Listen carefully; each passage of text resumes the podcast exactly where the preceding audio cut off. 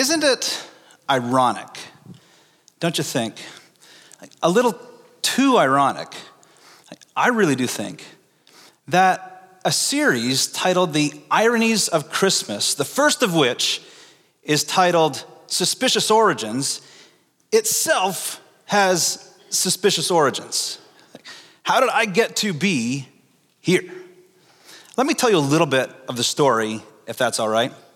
Got an email from Pastor Eric asking if I would indeed preach this sermon, The Ironies of Christmas, Suspicious Origins. After checking our calendar and a few other data points, I said to him, Yeah, I'd be just honored and delighted to preach this sermon. The first thing I did was reach out to Pastor Steve for some insight. What was he envisioning? What was he seeing? How could I bring a word to this congregation? And with passion and precision and power, he started to lay out the next 52 weeks of sermons Advent and Christmas and Epiphany and Lent and Easter, the great 50 days, Pentecost. It all just flowed. I, I even got one of these. and I was starting to feel the weight of this whole thing. And trying to cut the tension for just a moment, I said, oh, you know, Pastor Steve, it, it kind of feels like the next 50 odd weeks of, of sermons kind of come down to this one that I've just signed up to preach. And he said, It really does. Have you ever been in one of those kinds of moments? Maybe on the negative side, it's like that negative moment where you thought it was going to be a review and then you realized it was not just a review. Maybe on the positive moment, it was one of those evenings where it wasn't just a date, it was going to be the first time that you said, I love you. Maybe what comes to mind is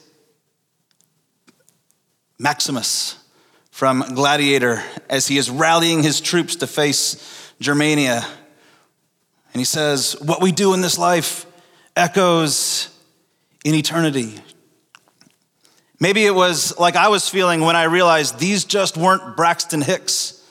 These were labor pains that were going to deliver a baby. Have you ever been in one of those kinds of moments that it just kind of ratcheted way up and suddenly all the weight was coming into this moment? I wonder if that's the experience that Mary is getting when this angel appears to her. Look at the story with me. In the sixth month, God sent the angel Gabriel to Nazareth a town in Galilee, to a virgin pledged to be married to a man named Joseph, a descendant of David. The virgin's name was Mary. The angel went to her and said, Greetings, you who are highly favored.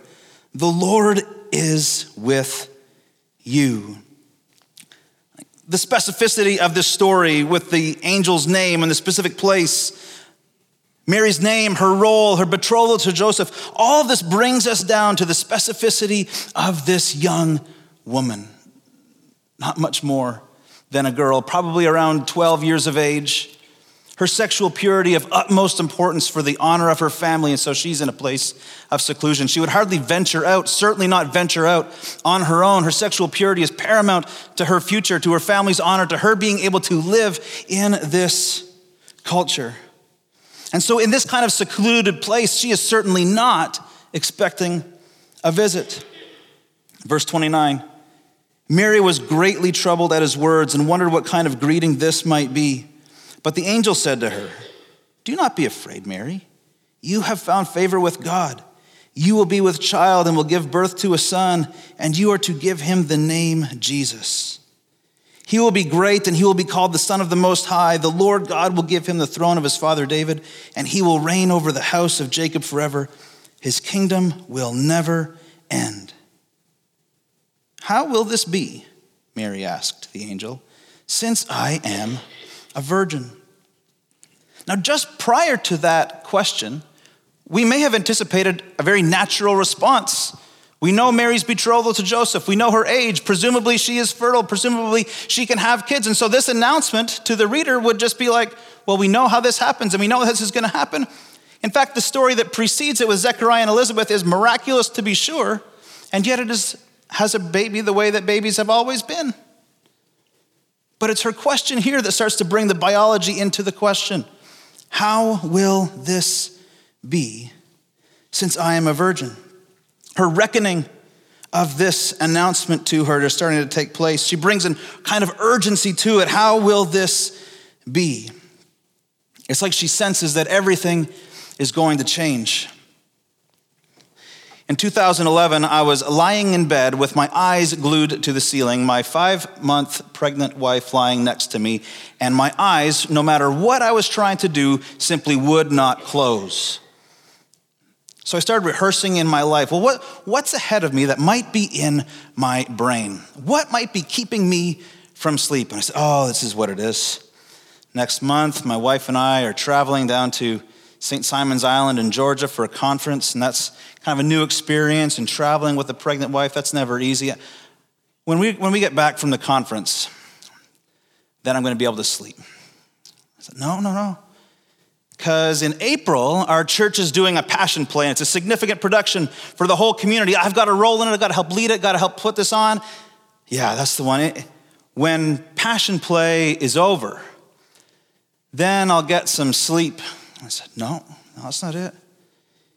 Oh, in May, in May, we're putting on a conference in our church called LeaderCast, and it's the first time we're doing it in our community. We got to sell tickets and bring people in and make sure the team is all fired up and make sure everybody's on board, everybody's on point with mission in what this day is going to be like. When LeaderCast is over, then I'll get some sleep.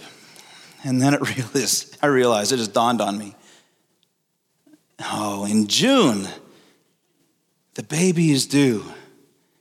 And I realized, just totally peaceful and calm, when the baby is born, then I will get some sleep. I haven't slept in 10 years.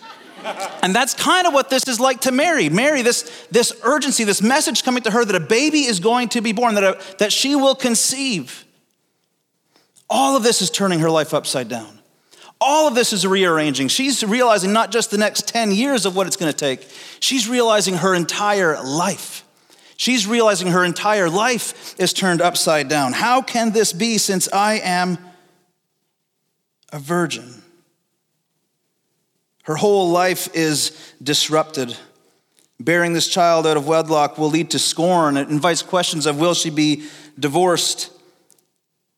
It invites the suspicion of the whole world. And yet, look at what the angel does. He commends her. Verse 35 the angel answered, The Holy Spirit will come upon you, and the power of the Most High will overshadow you. So the Holy One to be born will be called the Son of God. Even Elizabeth, your relative, is going to have a child in her old age, and she who was said to be barren is in her sixth month. For nothing is impossible with God. Here we see a contrast between this story and the one immediately preceding it when Zechariah asks a similar question, How can I know? But his question seemingly out of doubt, a desire for certainty, and her question out of faith and belief. How will this be? The presumption that it will be, and yet presenting the challenge since I am a virgin, God is going to do something here. The grace of God through the angel to give a sign here shows us that she is being commended for this question. And now we start to get into why this story is kind of ironic. See, this story is not really suspicious to us, the reader, because we have just heard about this story. We've already been given the sign. God is going to do something miraculous through an old man and a barren woman. We've been primed that God is going to do something. And in fact, if you're familiar with what God has been doing all the way along, then this is kind of not suspicious either. This is just what God does. God brings children through old men and infertile women. God chooses outsiders to bear places of prominence in his saving story. God dwells among the tents of Japheth. God chooses the outsider for his purposes. As Katherine Sonderegger said, just as life would pull life from the dirt, of course we would expect that God would place his life in flesh. This is just what God does. Isaiah 57 15, listen to this. This is what the high and exalted one says He who lives forever, whose name is holy. God says, I live in a high and holy place, but also with the one who's contrite and lowly in spirit.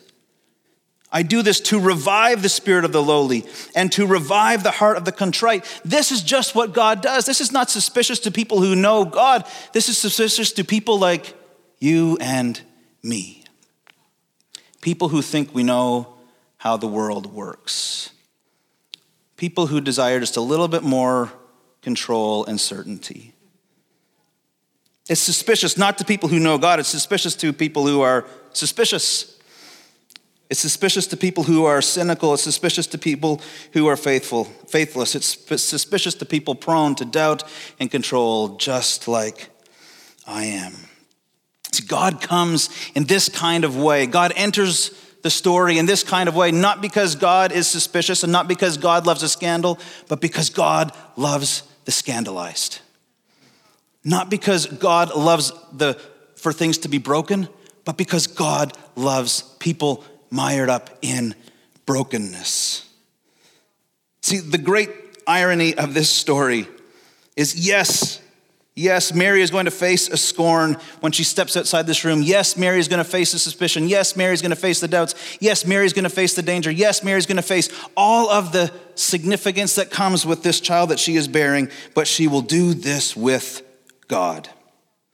And that is very, very, very good news. This is not the origin story of the eternal Son of God. The eternal Son has no origin, but is forever begotten by the Father. This is simply God continuing the story of salvation that He started way, way, way, way, way back with the promise to crush the head of the serpent. This is not the origin story of the Son of God. This is the origin story of Mary. she has no lineage in this book. It's like her lineage begins now. God comes to Mary not because God needs Mary, but because Mary needs God. God has come to Zechariah and Elizabeth not because God needed Zechariah and Elizabeth, but because they needed God. God came to Israel not because God needed Israel, but because er, not because God needed Israel, but because Israel needed God. And God comes to the world not because God needs the world, but because the world needs God. Yes, Mary's life is turned completely upside down. Yes, it's completely rearranged. Yes, she faces a dangerous future once she steps outside the store, but she does so with God, and that is very, very, very good news. Simply out of the abundance of God's life and heart and grace and mercy, he sends the angel to Gabriel. This is not the origin story of God. This is the origin story of Mary. And friends, it can be your origin story too. Where did you come from? I came from God. God taking up residence within me. God coming to be so close to me. God coming to me in my brokenness with an uncertain future. God coming to me with all my plans laid out. God coming to me in a moment of privacy and seclusion and making this announcement to me You have found favor in my sight. Not because of what you've done, not because of who you are, not because of anything else, but because I am a God who looks favorably on people like you. I am a God who looks favorably on you. Friends, today can be an origin story for you. And maybe that's another irony that you would come to church and here you would meet Jesus.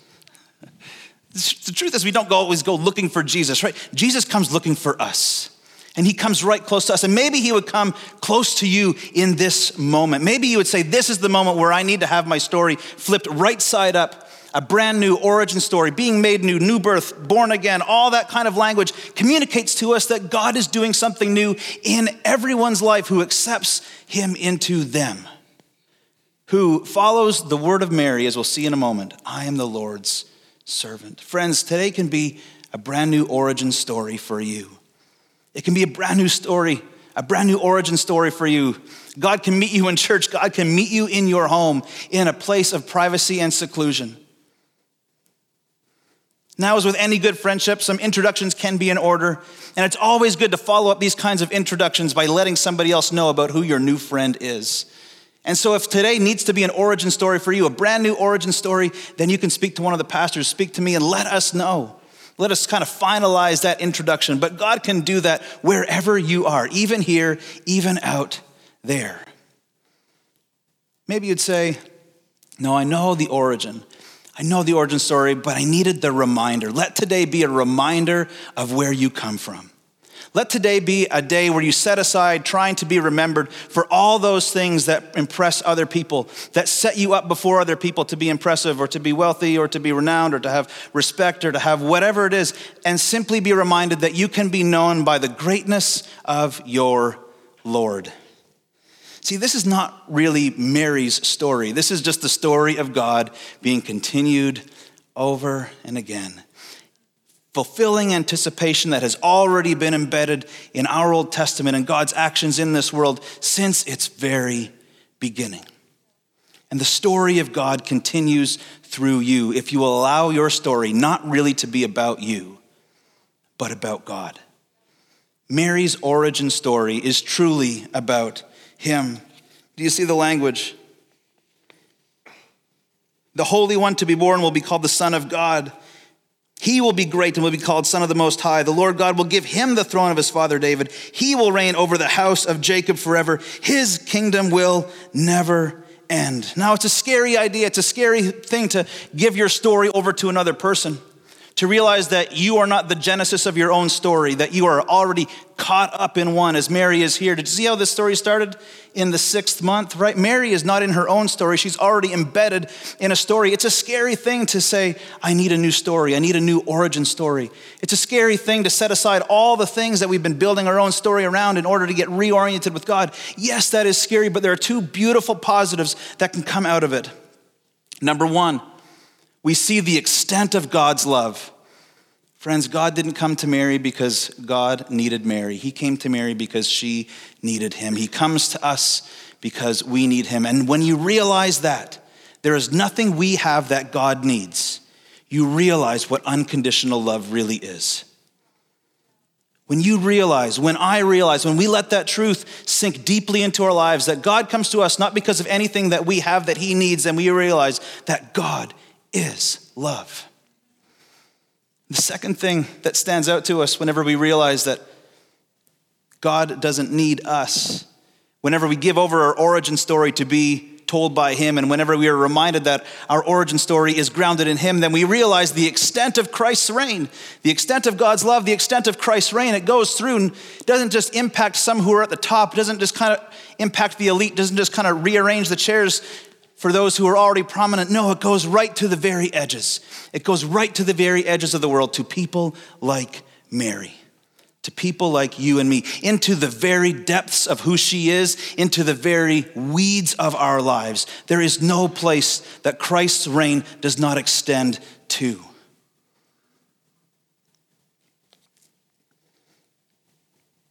So, how can we respond to this grace? Number one, we acknowledge our status. Look what Mary says. Her response to this whole story is this verse 38 I am the Lord's servant. It's already too soft. Better translated, I am the Lord's slave. Friends, when you realize that God needs nothing from us, but comes to us in this grace. There is no other reasonable response, but I am the Lord's.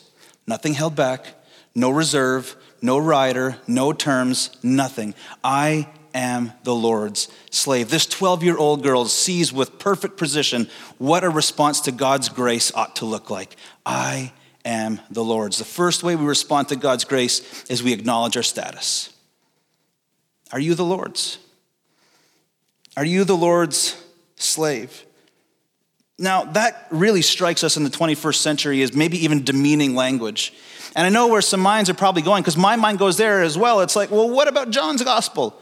What about I no longer call you servants, I call you friends? Yes, indeed, that's the case. God extends his friendship love to us, but it doesn't remove us from being slaves of God.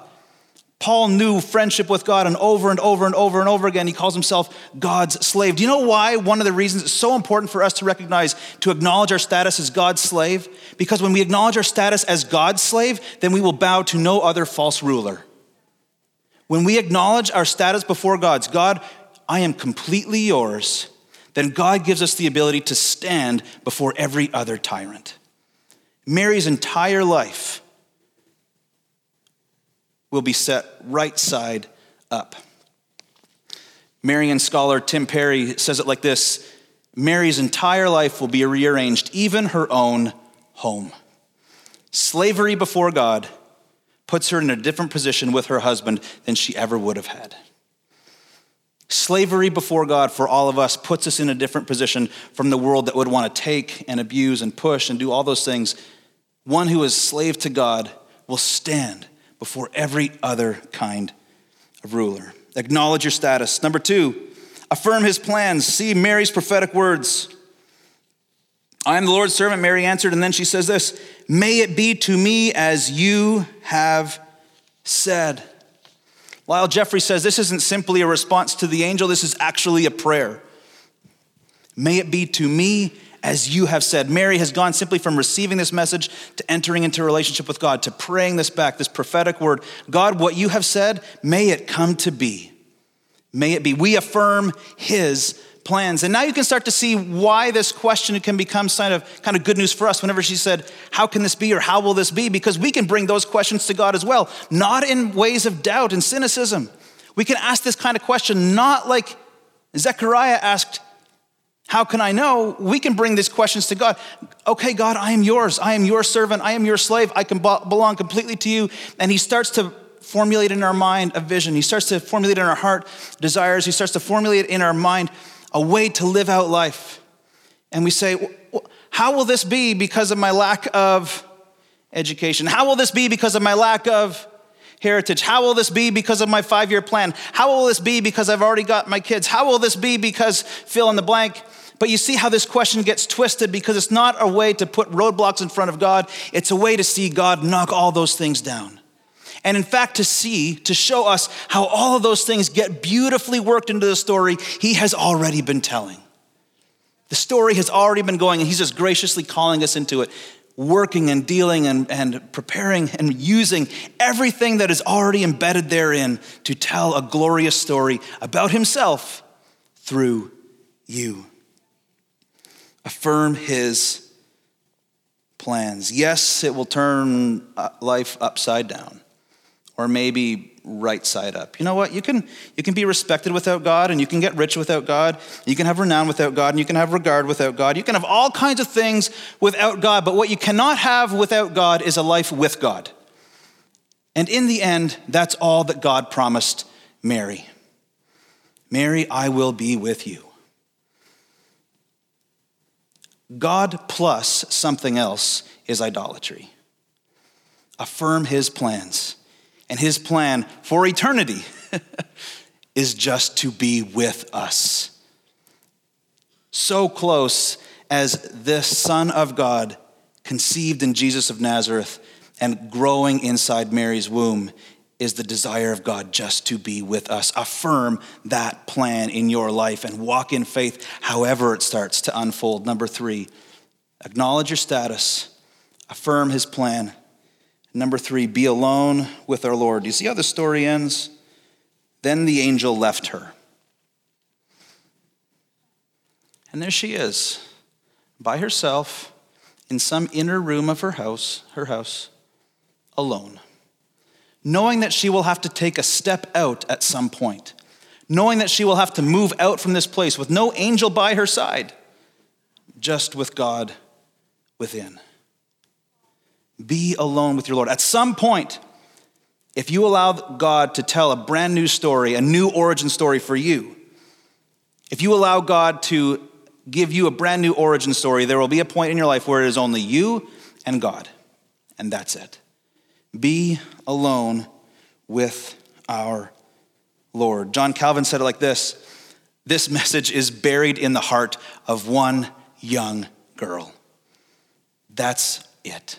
This is where she is. Maybe you're in that spot right now where the angel who gave you the message has now left and it's just you and God. And you know you've got to take the next step. No one else is with you, no one else is around you. It's just you and God, and you've got to take the next step. It's okay. Better to be alone with God than present with everybody else. Better to be alone with God than to have armies with you. Better to be known for the greatness of your Lord than to be remembered for anything else. Be alone with our Lord. The last thing, the fourth way that we respond to this grace is to attend to the signs. See, Mary has been given this news, and the baby starts to grow. But like I said, this story is already embedded in another one. Did you see what it was like? It's in the sixth month of Elizabeth's pregnancy. And as the story goes, it says that she got up, got ready, and hurried to a town in the hill country of Judea, about 70 miles away. Now, for this young girl to leave a place where she would have been secluded, never stepping out, uh, certainly not without accompaniment, now to make this journey seemingly alone is amazingly profound. But she's got to be with the sign. She's got to be around somebody else who knows what God has been doing. She's got to be around somebody else who knows what God is up to, who is going to go to Mary and is not going to be surprised that God is doing something remarkable in her life. She has to attend to the sign. That's what we do as well. See, Mary's life is going to start to have this period of waiting, waiting, waiting, waiting? That nine months, those 40 weeks, they don't always pass fast. Now, I have never been pregnant, don't intend to be, but I've been with, uh, married to a woman who's been pregnant four times. And I know that that last trimester where Elizabeth is can feel like it will never end. It feels like it's just going to go on and on and on. Two of our children were born past their due date. i am not an MD, but I was able to diagnose them with having natal stockosis. It's like they were just stuck in there, they were never coming out. It can feel like things are just dragging on and on and on. And guess what? Advent reminds us. It can feel like things are dragging on and on and on, as Pastor Jordan said. Waiting and waiting and waiting and waiting. Christ, when will you return? But look what happens. Mary attends to the signs. God has given us the signs of communion and baptism. These are not simply signs that point us, they are ways that God meets with us, that God does something amazing with us. Whenever you see baptisms displayed on the screen and they're celebrated in the hall, remember your baptism. Whenever you ingest, whenever you take Christ into you in communion by the Holy Spirit,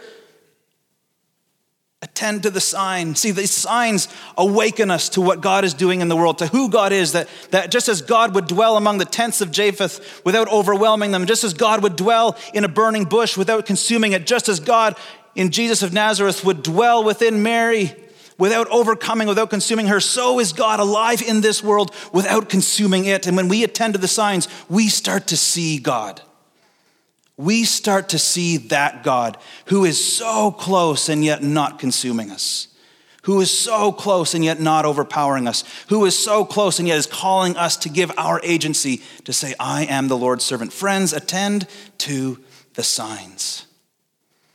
I love what Mary does for Elizabeth here because she becomes the sign to Elizabeth. Elizabeth's pregnancy is starting to bear on and on and on and on. But Mary is a sign that God is not yet done. Mary is a sign that God will continue to be with her. Mary is the sign to lift her up. And you know what? Whenever you attend to the signs, you become the sign to somebody else. You become the sign in somebody else's life. You become the sign that they can have a brand new story. You become the sign that their story is not their own, it belongs to God. You become the sign that they can have a new story of origin. You become the sign. Will some of them look at you with suspicion? You bet. They will look at you with suspicion. They might even want to kick you out of their life. They might want to get rid of you. They might, want, might not want to spend some time around you for a while. They might wonder just what in the world are you up to. They might look at you with suspicion, but you know what? Others will look at you as an angel. One sent from God to let them know greetings. You have found favor with God, and your life can be set right side up.